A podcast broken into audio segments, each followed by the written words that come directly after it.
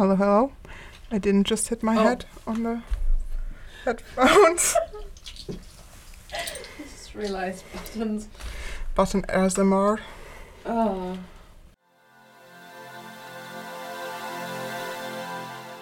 Ever wondered what will happen if a semi stable scientist, one a lab explosion away from being a supervillain, teams up? With a caffeine addicted screenwriter ready to fight the system. Well, buckle up, buckaroo, because we're about to dive right in to the madness of trans dimensional travels. Take a seat in the front row as we take beloved movies from this dimension and pitch it with a completely different genre, thus creating a whole new classic.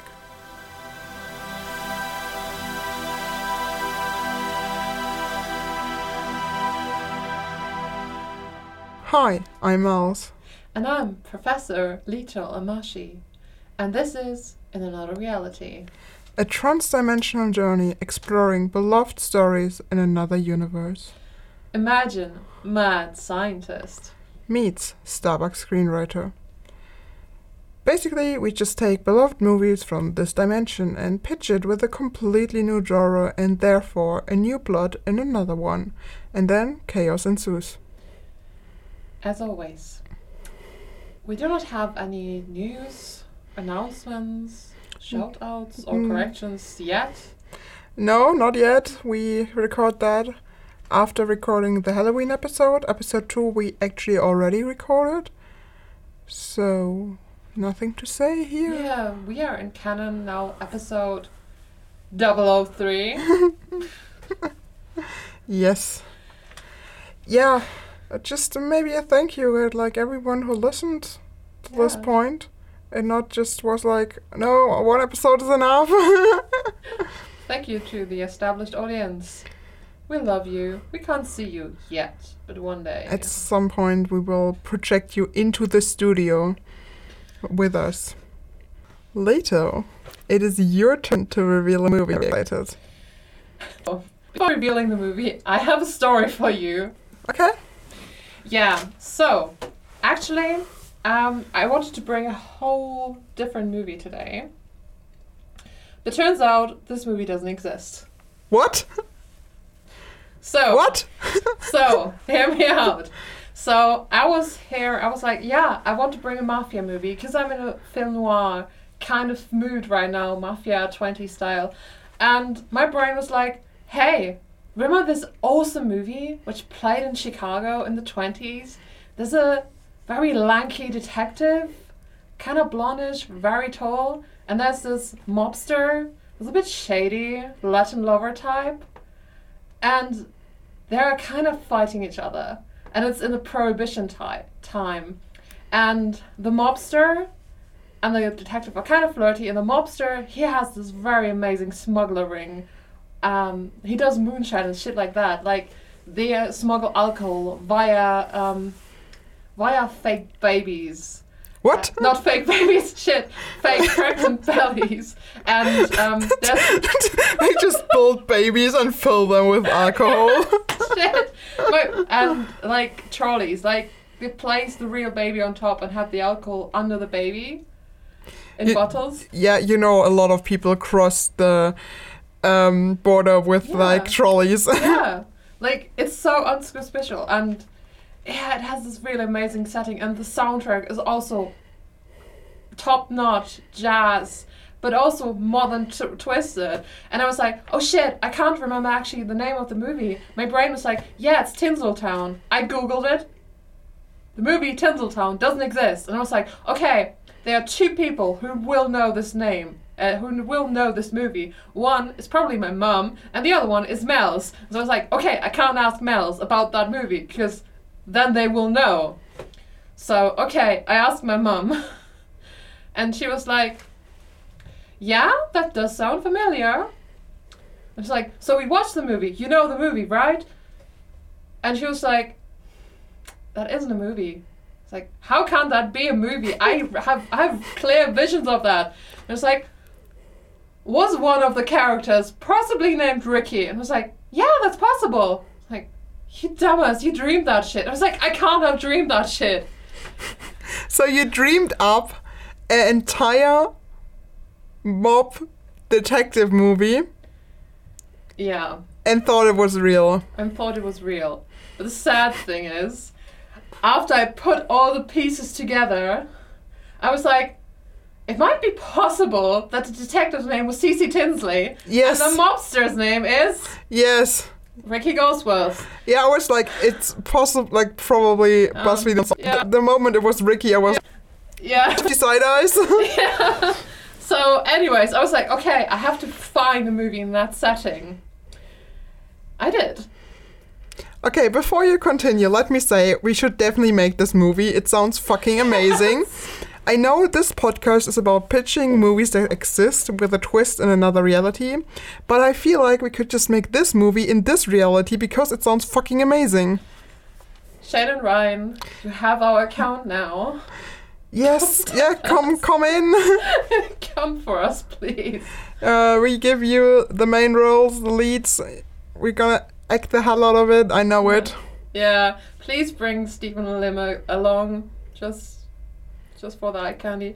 Yeah, there was also there was also a Lee family who um, the main ma- mafia boss was against, and they were fighting each other. So it was a mix of the BuzzFeed Unsolved lore and kind of Peaky Blinders, if I'm thinking about it.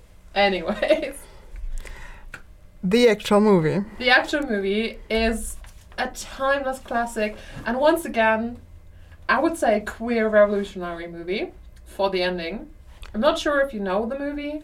Um, it's from the end of the 50s, I think. it stars Marilyn Monroe, Jack Lemmon, and Tony Curtis. It's called Some Like It Hot. Yeah, I obviously heard about this movie, but I haven't seen it. and I've actually no idea what the plot is about. Oh my god, I w- oh no, oh no, I expected you to know this movie because like it's timeless classic. Shit, now I'm worried about spoilers. You will be so spoiled now. Yeah, that is what it is. That's okay. Um, we should watch this movie. Maybe if we come around to make a Patreon about watching movies, we could do that. Um, I mean, you don't necessarily have to spoil the end because we already did it with like Master and Commander that we were like yeah. just taking where the characters are at the beginning and work our way from there with our own movie. So you don't need to spoil what happens in the end. I don't know if it's possible. Just a thought. It would be uh that's a sad thing because the ending like the ending twist of it is like what made all the queer kids scream. This is our movie, bitches. Well, there's a lot of other stuff happening, but it's so revolutionary for the time. Anyways, hit me up with your genre. You will love this. I've picked sci fi, which is very broad. So I went into a subgenre, which is space opera. So uh, basically, Star Trek, kind of. But d- do you want to tell more about the movie or should I tell more of on, hit me with your genre. I want to feel the vibe of this. Yeah, so um, sci-fi space opera is that it's in outer space and often in a fictional galaxy. It is about either like intergalactic warfare or at least politics. It. I see you. I can see how you're trying not to break out into laughter. Uh, it is often stuff like light speed travel. It has um, futuristic weapons and sophisticated technology they're often fictional aliens who go against the um, main characters or like have some kind of quarrel with the main characters. Um, it's kind of just like space adventure, space journey esque. And um, it is not to be mistaken mit- with space military fiction, stuff like Battlestar Galactica, that's different. Like I said, a key example for that is Star Trek because there are conflicts. Wars Was maybe the wrong word. I, I was looking for the right word because uh, while some internet sites said intergalactic warfare, I wasn't like vibing with that because Star Trek is like a really great example, and it's not about warfare. Um, it is more about intergalactic politics, and now I forgot the word where I just thought that it's perfect. Conflict. Intergalactic conflict is more the, the right word for it. It is often used in TV shows, but also for movies and yeah, it's about looking at um, the life in the future in space and traveling and politics. Yeah, that's basically what it is. Right. Amazing. I just love every time you're you're doing the genre thing, you bring up stuff in your genre or generally something which is actually happening in the plot in the movie I'm pitching you. and you have no idea about that and you just mentioned futuristic weapons and I'm like, "Huh. Here they are claiming to have never seen the movie and they have some kind of never seen weapon before. Listen, I wrote this genre before I knew which movie you're bringing. I just have the the third eye. Oh my god, this is going to be chaotic. It is going to be grand. And yeah. I just dive right in with the characters, which I don't know. It's not really spoilery because it happens during the movie the whole time. It's like one of the most important things. We're having some cross dressing and yeah, some really queer themes happening now. Let's dive right into. So, some like it hard. Before I'm gonna dive into the main characters, um, just a little fun fact about the shooting of the movie. So it is shot in black and white, Black and Black and- wild. black and Oscar Wilde. So you know it's a queer movie. Sorry. Um, it's shot in black and white for the fact Tony Curtis and Jack Lemmon just looked obscene, like really grotesque in drag. And because Bill Wilder, that's the director of it, was actually a bit concerned about that. He was like, okay, let's film it in black and white and give it also a bit of that film noir touch because we have the mafia involved. But yeah, if you look at original photos in color, you actually get uh, you actually see that it looks a bit freaky. Like Tony Curtis looks dashing, but Jack Lemmon is on the spectrum of Uncanny Valley? yeah, it's a bit. Uh, I mean, I love both of them in their drag forms. No doubt, they are pretty decent ladies, but in color it's a bit more grotesque. So I get why they filmed it in black and white. So let's get to the characters. We have Joe. He's a saxophone player, kind of a scoundrel. Um, he loses a lot of bats and he's the main main character. He also later in the movie has two aliases. He's known under the name of Josephine and as Shell Jr. I will go into that detail a bit later.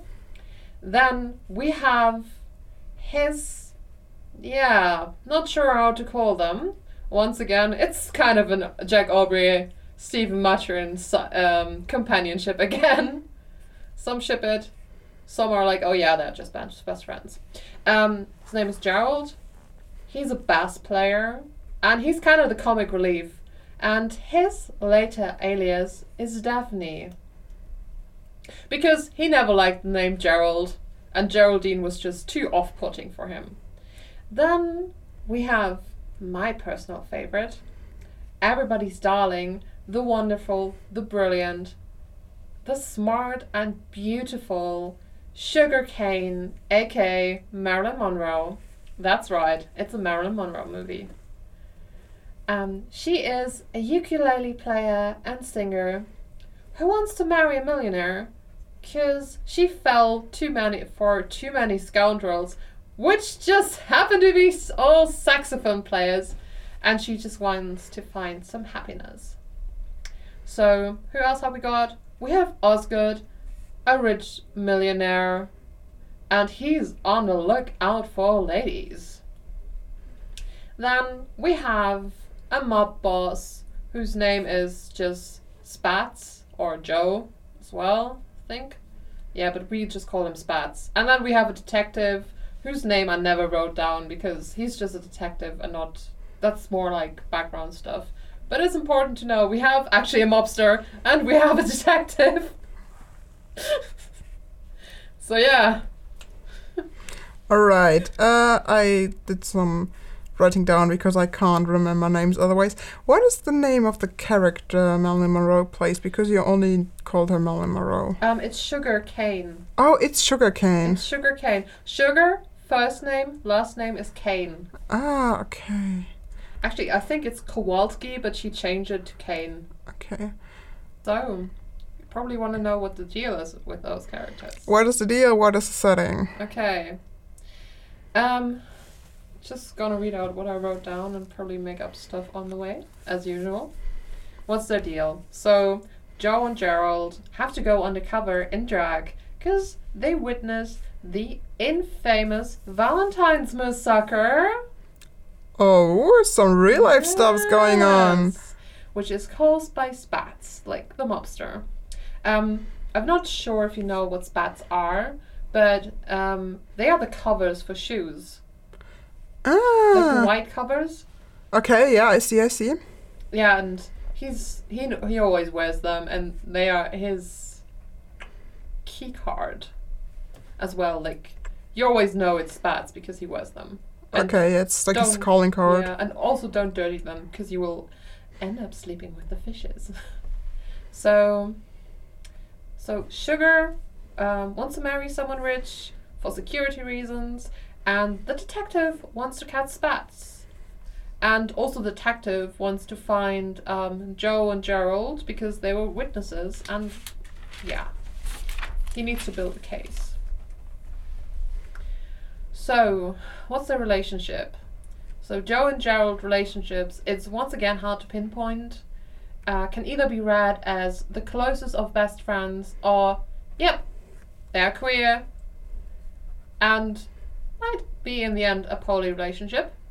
Okay, I feel like I will spoiler you if I say what the relationship between Osgood and the two guys is, so I'm not sure if I should say that. Is it important for the story? Um, it is important for the story. Then say it. Okay, so Osgood falls in love with Daphne, as we all know is actually Gerald in drag. And Joe falls in love with Sugar and vice versa. But what I think is the ma- most amazing thing, Sugar falls in love with Josephine at first. Okay, okay. Give, give me, give me, give me the, the, the relationship thingies again. Okay, we have Marilyn Monroe's character, Sugar. Yeah, I know the characters. I've written them Yeah. down. Who's falling in love with who? She's falling in love with like three people who is one person. Like she wants to find she wants to find a rich millionaire. Um but she's also kind of bonding. She's bonding with Josephine, who is Joe in drag. Then Joe finds out Marilyn wants to marry a millionaire, so he dresses up as Shell Jr. and plays the millionaire dude, and Sugar falls in love with him. Yeah. yeah. So that's a relationship, but she at the beginning was a bit in a bit shaky, bit romancy with Josephine as well. And Okay. she realized Joe um, Joe is Josephine midway uh, at the end, Okay. so she runs after her, him, they, them, Okay. pronouns. Um, Osgood falls in love with Daphne, aka Gerald. And I've no idea if Gerald act- uh, Gerald also has this flirty thingy with Osgood going on, which is also very interesting. Um, yeah, that's for the romantic part of it. Um, then we have Joe and Gerald. They are, I mean, they could be seen as dating. Yeah, I got those. They're Yeah. close friends or kind of dating. Yeah. And I mean, uh, the detective and the mobster, they they just want to catch each other. Yeah, of yeah, course. That's their relationship. Can be read as an enemy. Wh- what about the the the the poly thing you mentioned? Who is also falling for who? Oh yeah, the pony thing. So basically, um, they have in the end their respective partners, Mm. but they run away together. Ah, okay, okay, I so see. that's the poly thing. Because um, at the beginning, um, Gerald was also having a thing for sugar. Like they also they ha- start had a party in her sleeping compartment, and they were also rather flirty. And all four of them are running away together. That's the possible poly thing I'm mentioning there. Because they are not running away separately; they're running away all four. and there's still this tension between Joe and Gerald Mhm. going on. So yeah. Okay, I see, I see. yeah. So setting and location at the beginning, it's Chicago. Obviously. It's because it's the Valentine's massacre. What else? What day could it be? 20th of February, which is also a special someone's birthday. 20th, you said. It's 14th. 15th. You said 20th. Damn it. Valentine's Day. Oh, so I was really confused. Huh? Why is the 20th? When Valentine's Day is now the 20th. 20th of February. Get it, suckers. Alright. um, yeah, in the 1920s. I wrote down 1928, but I'm not sure about the date right now. Um, that's at the beginning. Then there's amazing scene happening on a train. Trains. Yeah, there's also amazing musical numbers, which I didn't mention, but I'm now mentioning. Um, like this, "I Want to Be Loved by You," very famously sung by Marilyn Monroe, is in that movie. Interesting. Yeah, and then, uh, like for most of most of the resuming movie, it's in a beach resort in Florida, and they are all playing in a band. Yeah, I gathered that from you saying what part of a band they are. Yeah, and it's an all women's band. That's why they have to dress up and drag hmm and go undercover. So yeah, that's the theme of the movie. Let's turn that into a sci fi space movie. Oh boy, I'm looking forward to see that chaotic mess. Okay, I think. I feel like this one is kind of difficult. Actually, I'm picturing Han Solo and Luke Skywalker having to dress up in drag and running away from the Spacing Guild.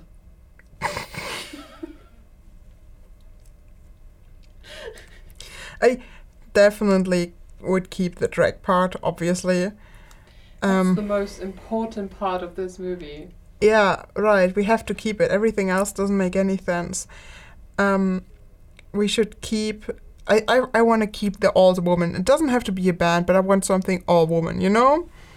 Yeah. Oh, oh, I almost would have spoiled you something about the Dune books. I just caught myself. I'm so proud.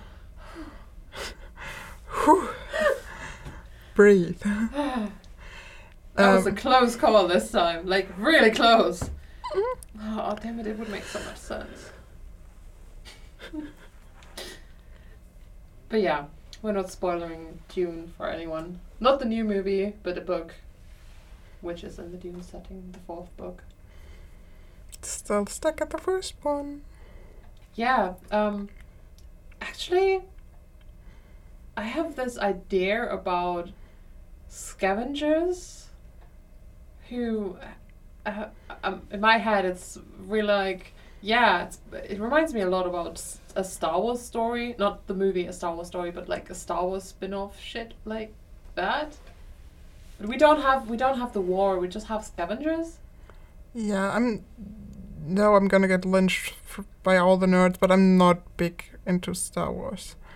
Um, I haven't even seen all the movies, and I'm not really into it. I'm Star Trek at heart, and I haven't find my entrance to Star Wars to actually liking it. I don't know. I saw a few movies and they weren't bad, but also I wasn't like, wow, I need to watch all of that. I need to get into the universe. I never had that. Mm. So yeah, lynch me if you must, but that's what it is. You have to you have to come at me, bro, first because nobody's going to lynch my amazing Mels. Nobody's there to lynch them. Um, I grew up with Star Trek and Star Wars on equal terms because my parents one is a star one was a very big Star Wars fan and the other one was a big Star uh, is a big Star Trek fan. Did I say that right? No, I messed them up. My dad loves Star Trek a lot. He shipped Spirk and Kirk. And my mom like likes Star Wars. My mom's still alive. Spirk and Kirk. The he shipped the the name of the the parent with uh the pairing with one of the members of the pairing. yes. Awesome. Yes. Yeah, he was so he was uh, he was totally shipping uh, Kirk watching or reading fanfic. Yeah, he was very much into it. Um, so I grew up with both, and no wonder they didn't get along with that kind of thing.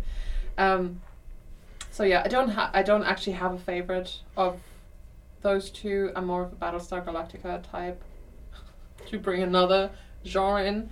Um, yeah, I mean, I have my favorites from both scenes. Like, I love Voyager a lot.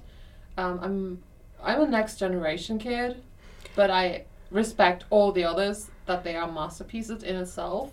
And from Star Wars, I am a Clone Wars person. Like Clone Wars, that's that's my shit. But yeah, anyways. Yeah, I'm all Star Trek. Both of my parents are huge Star Trek nerds. My mom more than my dad. And even though I'm younger than Lito, I'm actually uh, the original series um, generation simply because I started with that and it was like my first Star Trek, like my first first Star Trek thing, but I don't think it counts other new movies. But um, the first show I watched was the original one, and I'm madly in love with it.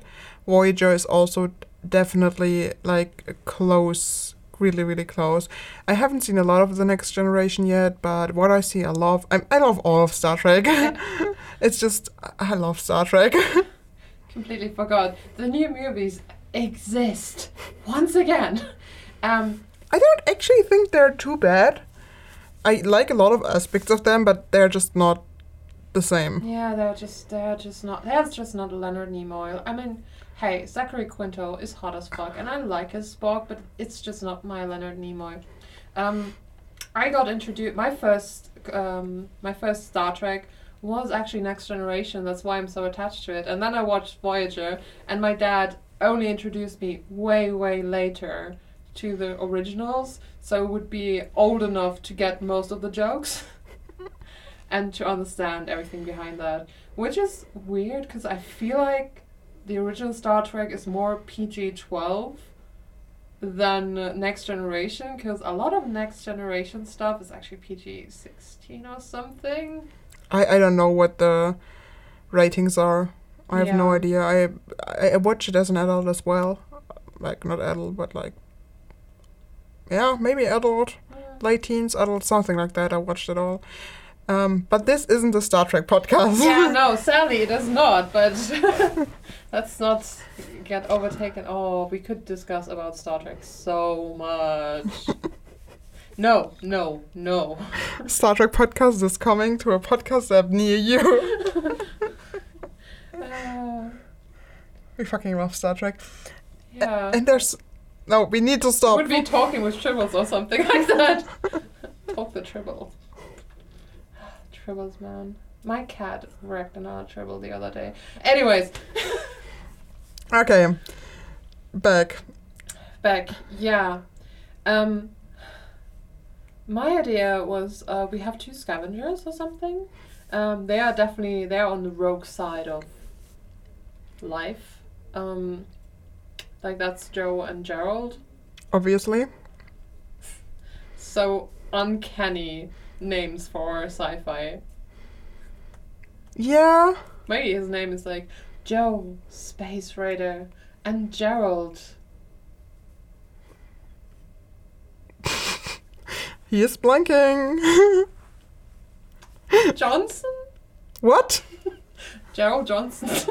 But that's not like Space Raider and Johnson is not on the same scale. I know, I know, I know. But is re- uh, but is Skywalker and Kenobi is Riker and Picard. Maybe he needs some something French. Maybe maybe he's Gerald. I don't know. I don't think it's important. Yeah, no, but, but you know, selling merch, names have powers in most um, sci-fi movies. Anyways, um, yeah, we have we have Joe and Gerald. They get cool names later, anyways, who are known in the seven system because it's always seven systems. Let's be real. Yeah, it's seven is somehow a magical number, no matter what genre you're at. Yeah, but I feel like it started with like the seven uh, hills of Rome.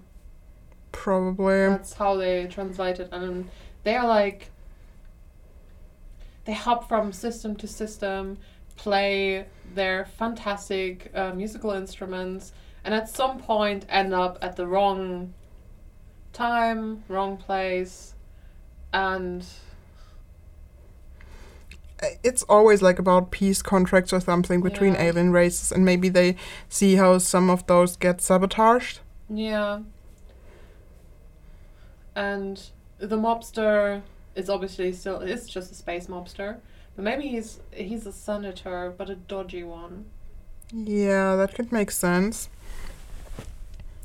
Maybe he's he's a senator of an outer rim planet. Is the outer rim a thing in Star Trek? It's a neutral zone in Star Trek, right? Yeah, but Outer Rim also stands like Outer Rim of the Okay. known universe. I think that makes sense for me. Yeah, he's of the outer rim.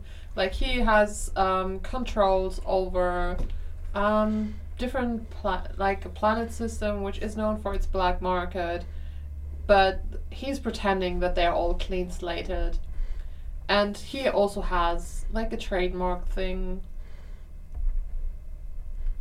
Yeah, I mean, he's just a shady dude. Yeah, he's a shady senator, as most senators are. Anyways, let's not get carried carried away with actual politics. Um, Yeah. He's just called Spats the whole yeah, time, right? It's just called Spats. The detective also affectionately calls him Spats, which I think is adorable.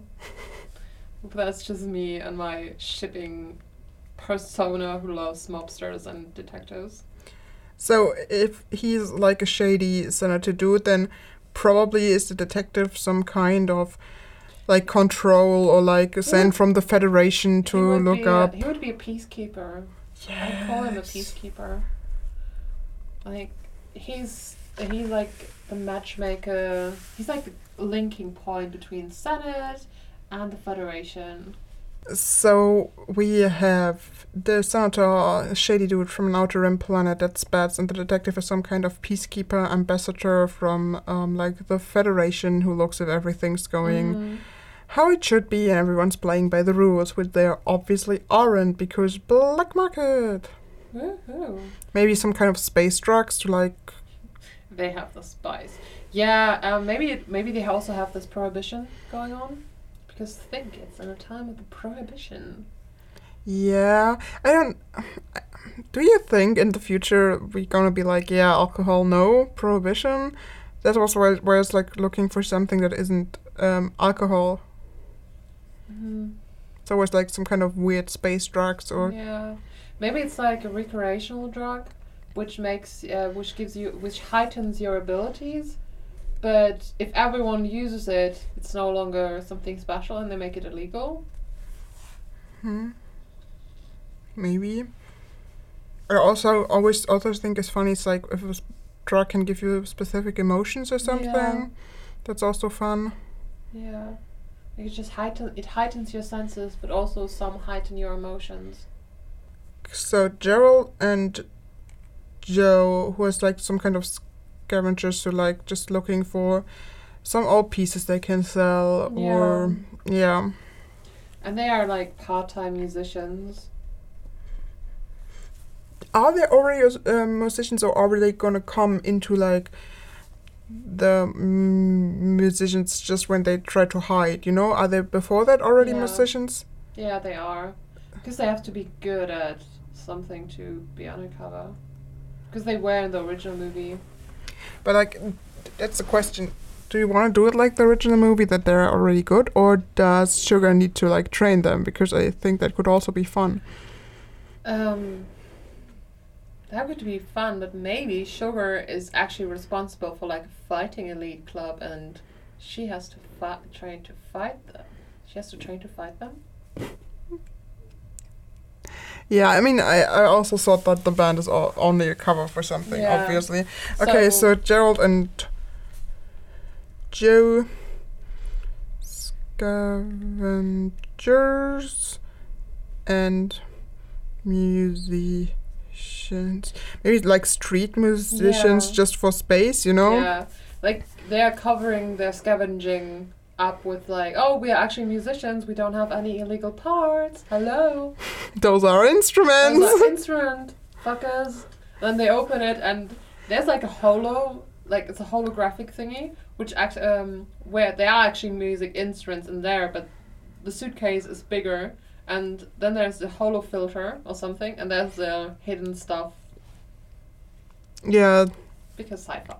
yeah, or like they really just they disguise this kind of stuff actually as like musical instruments, Yeah. and then they're helped out with like some holographic stuff. Yeah, and if they ask to play it, actually plays like real music, uh, real music instrument, but they can actually play, so Yes. important. So Okay, then they witness how maybe um, Spats tries to sabotage the pe- peacekeeper to actually like kill him or Mhm. something, but it's like going wrong.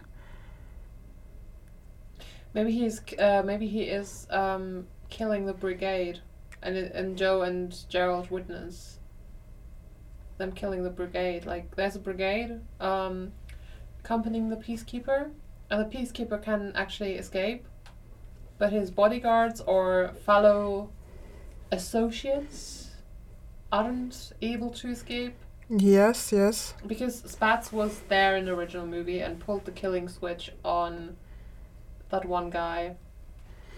So um, he's trying to get all of the peacemaker crew off his planet and tries to kill them, but by some accident, the peacemaker um, himself survives and um, can escape. Yeah. So and they witness that and know about that, and then basically the hunt is how do they get those informations to the government before they get killed? Um, maybe they are just maybe. Well, they are actually shady persons. They wouldn't actually get. Yeah, the- no, the peacemaker. I mean the Oh, peacemaker. Okay. Yeah, the peacemaker is hunting down his vict. Uh, his not victims. His witnesses. Yeah, the peacemaker tries to find the witnesses and tries to get those information to like the the government. Yeah. And but maybe like his whole um, ship was destroyed, or at least his communication was destroyed, so he Mhm. can't like reach them without physically going there because otherwise it would be too easy. Yeah. And they um, are just trying to hide. They want nothing to do with that. They just want a Mhm. simple life um, by just scavenging some part and sell them. And um, they find refuge. Is it like, like they're on a ship? The um, the uh, sugar and her, her band, right? Or are they on a planet? Um. I was p- picturing a ship, but I don't know. Um. What I was picturing is, do you remember um the Mummy the Orient Express?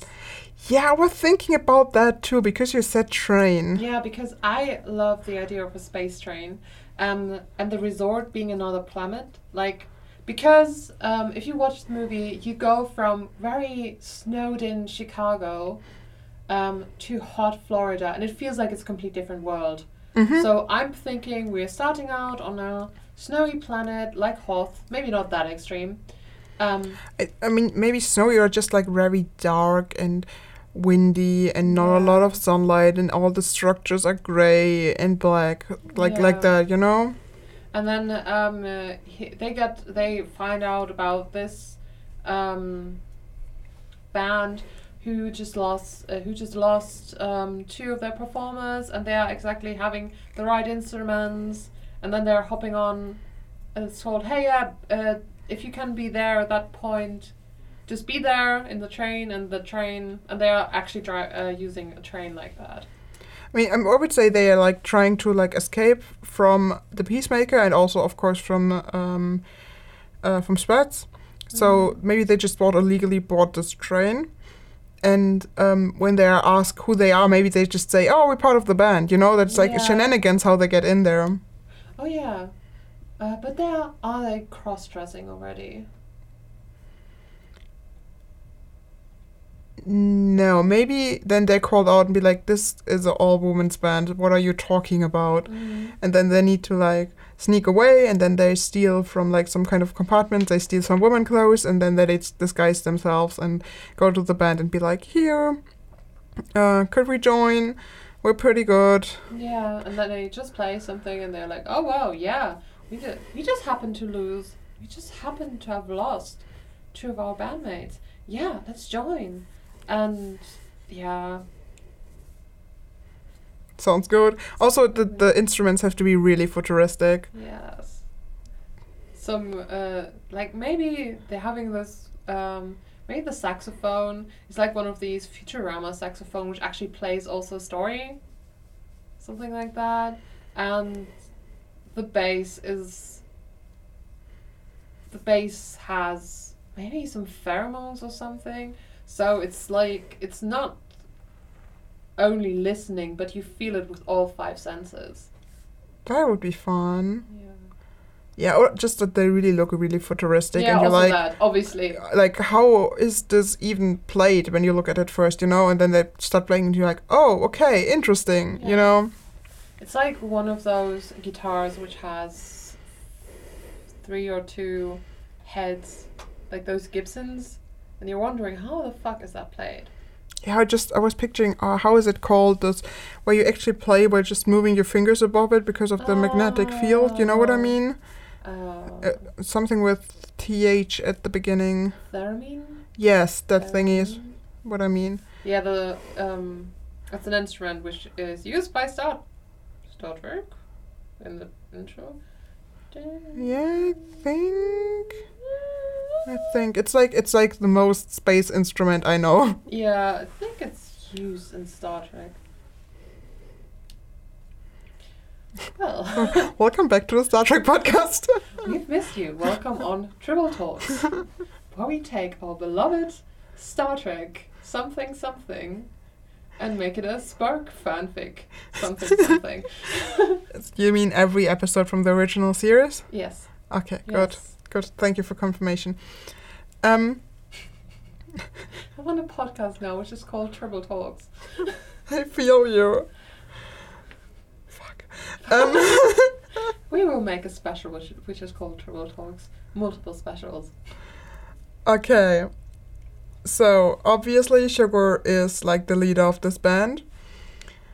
But we probably find out this band isn't actually just a band, but it is actually the elite spy group of the government to find where the illegal drugs are coming from. Mhm. Something like that. But they obviously don't know that and just join it as undercover, not knowing that they're actually working with the government who's trying to find them because they're witnesses.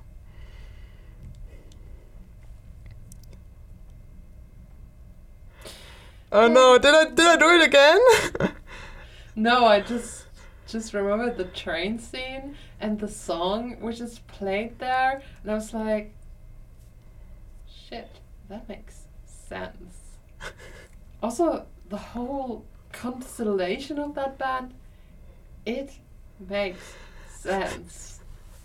nice. Yeah, I'm curious about uh, you actually watching the movie, and maybe you'll be like, huh, I did it again. Can't believe I'm that brilliant.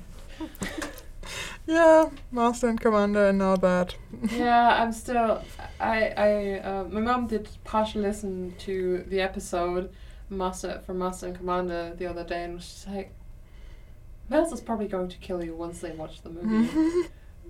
How did they know some things? And I was like, they have not seen the movie, and I trust them. I was like. She was just raising her eyebrows and signing really heavy, and I was like, "Yeah, I know, I know." I have no idea what's up. Um, But she's proud of you for giving Hollum such a nice character. but yeah, okay. I, I mean, what we don't have right now is like aliens. I think, of course, like maybe they're all different kind of species, Yeah. obviously. They're not just humans, that would be m- super boring. yeah. Um, yeah. I feel like we can drop the useless love plot We don't need it. because we don't need it. Um, and anyway, it's queer enough without like the movie ending.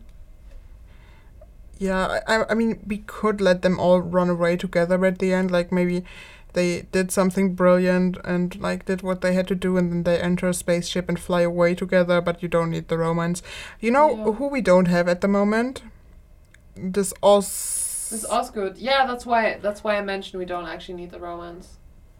so we don't need him he's only there for the romance Um, he's only there for romance and for he's like he's like comedic relief. I can't stand the guy. Once again, we have once again a character which I absolutely hate.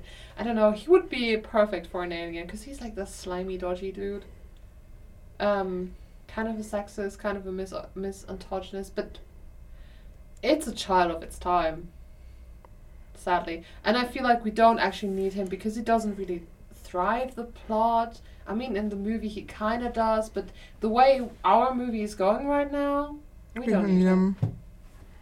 Okay, maybe we just have like a reference to him, um, like he's on the train, one of like the rich guys who do that for enjoyment and does like a nasty comment about the band or something, and yeah, or maybe not because we're in a but futuristic. Actually, actually, actually, not because that's not that's not his type of character.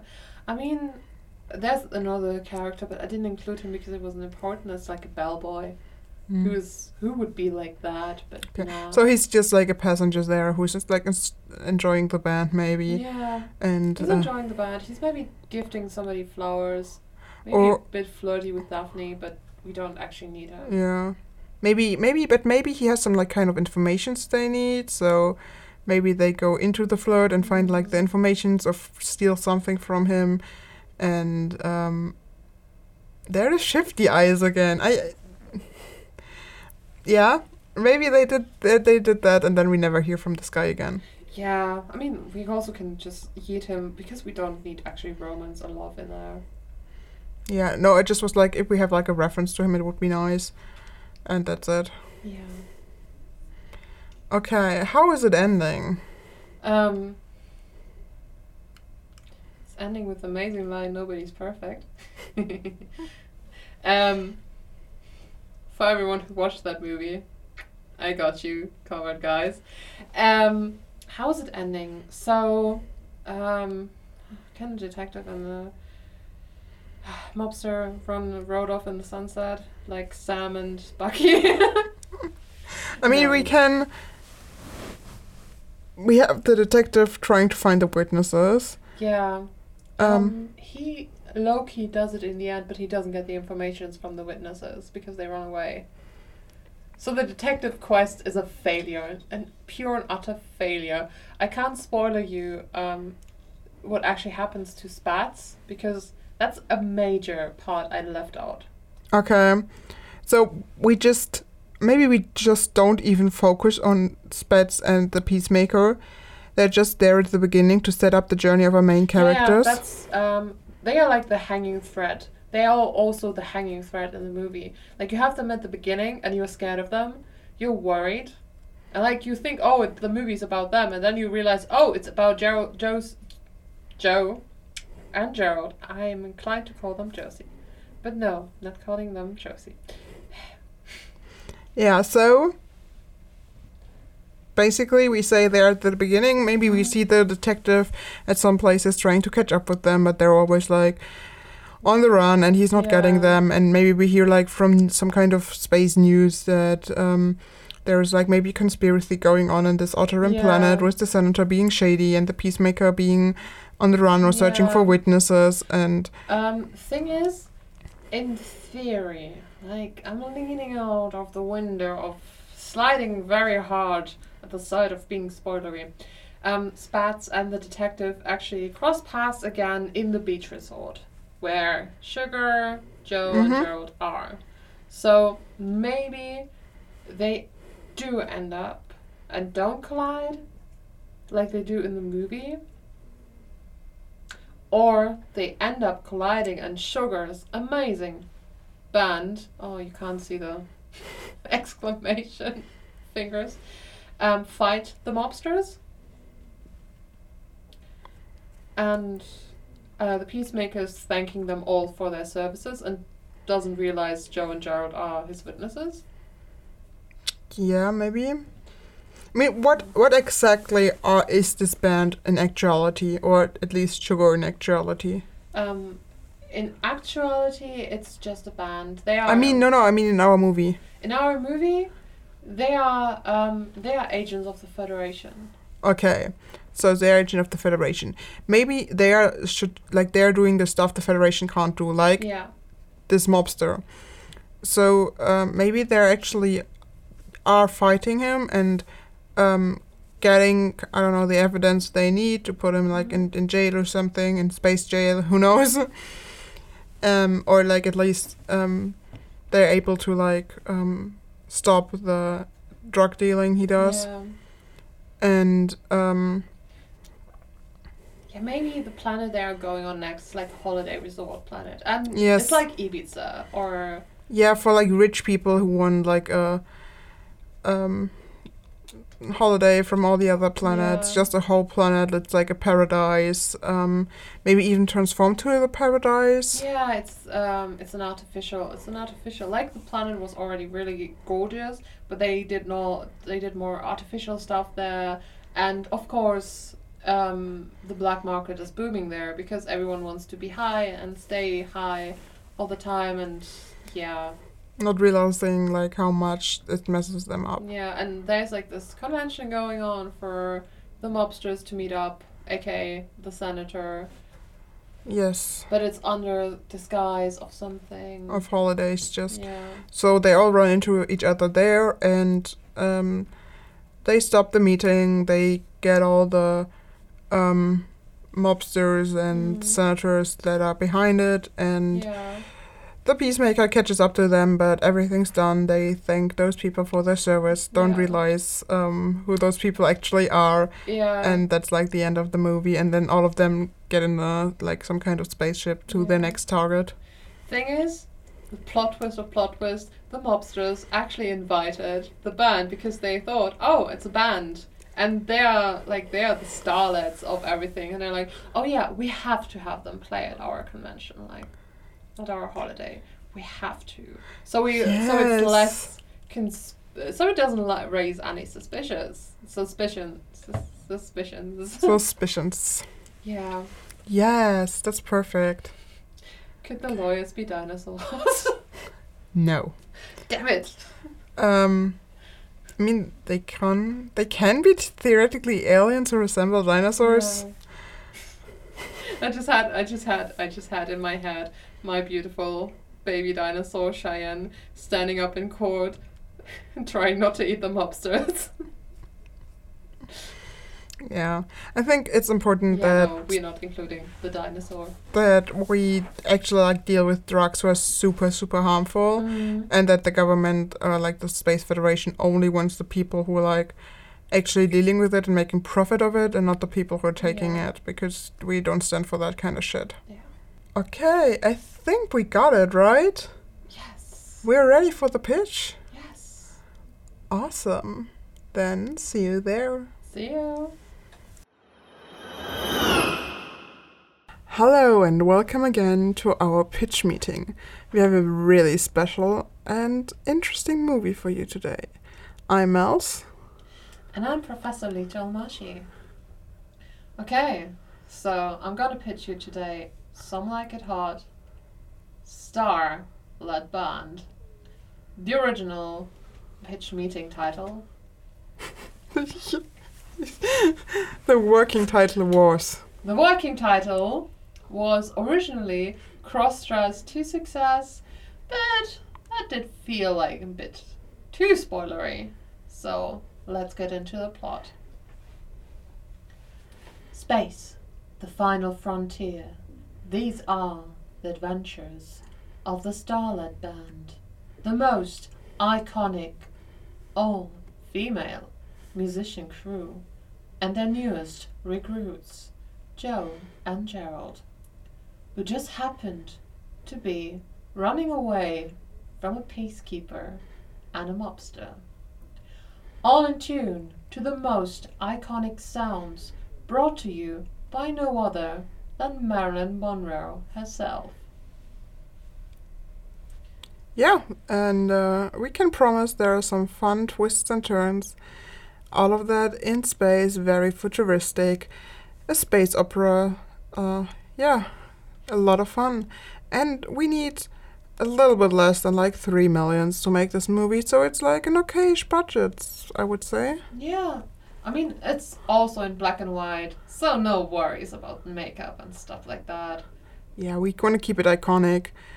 Um, Star Trek was also uh, in black and white, so um, it works. Yeah. Yeah, that was another episode of In Another Reality. Yeah. Not. not our Star Trek podcast. Not talking tribbles, no, it was Not actually in another reality. It was kind of talking tribbles, but more in another reality. Yeah, we have to be careful. Maybe the tribble thing is going to hatch and multiply like actual tribbles. That would be terrifying. Yes. So much. Yeah, uh, as always, you can follow us on Instagram at at G-E-L underscore official. You can write us a DM there. You can, I don't know, tag us. Uh, we would love if you share us in your story or something. It would help us a lot. And uh, we are on YouTube. The channel name is J.E.L. Lehnsherr. Both of this stuff you also find in the description. You can also listen there to the podcast if you prefer it. Um, you can buy um, the poetry books by just searching for J.E.L. Lehnsherr or also follow the link in the description. They're amazing poetry books and you can find them from epubli to Amazon and different bookstores. So, yeah. Yeah. And as always, if you like us, feel free to subscribe and leave a review on Google Reviews because it helps us a lot. Boost the signal. Like, refer us to your friends, your enemies, your frenemies, or just some random around the street. Shout, hey, would you like to hear some crazy shit about two travelers from different realities? Yeah, man. Then I got a podcast for you. Yeah, um, just, um, uh, wait, I had a good bit. Wait a second, wait a second. Um, fuck. The noises came back. Um, do we, can you can you leave a review on Google Podcasts because you said Google? Can you leave their review? I'm not sure. I thought it was Google Podcast. It was Apple Podcast. It was Apple Podcasts. No. Apologies for recording bells that I just yelled that hard. I'm sorry. I love you. Apologies. Um, leave a review on Google Pod. Apple.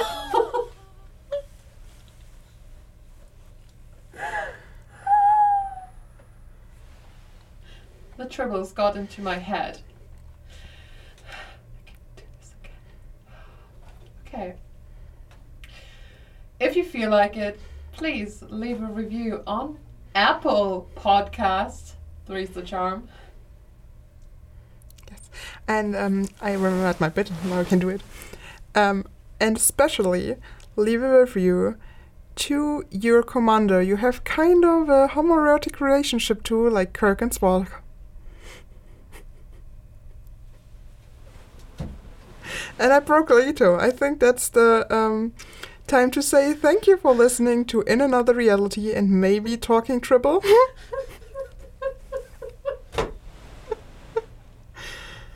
I need you for the outro. Come back up.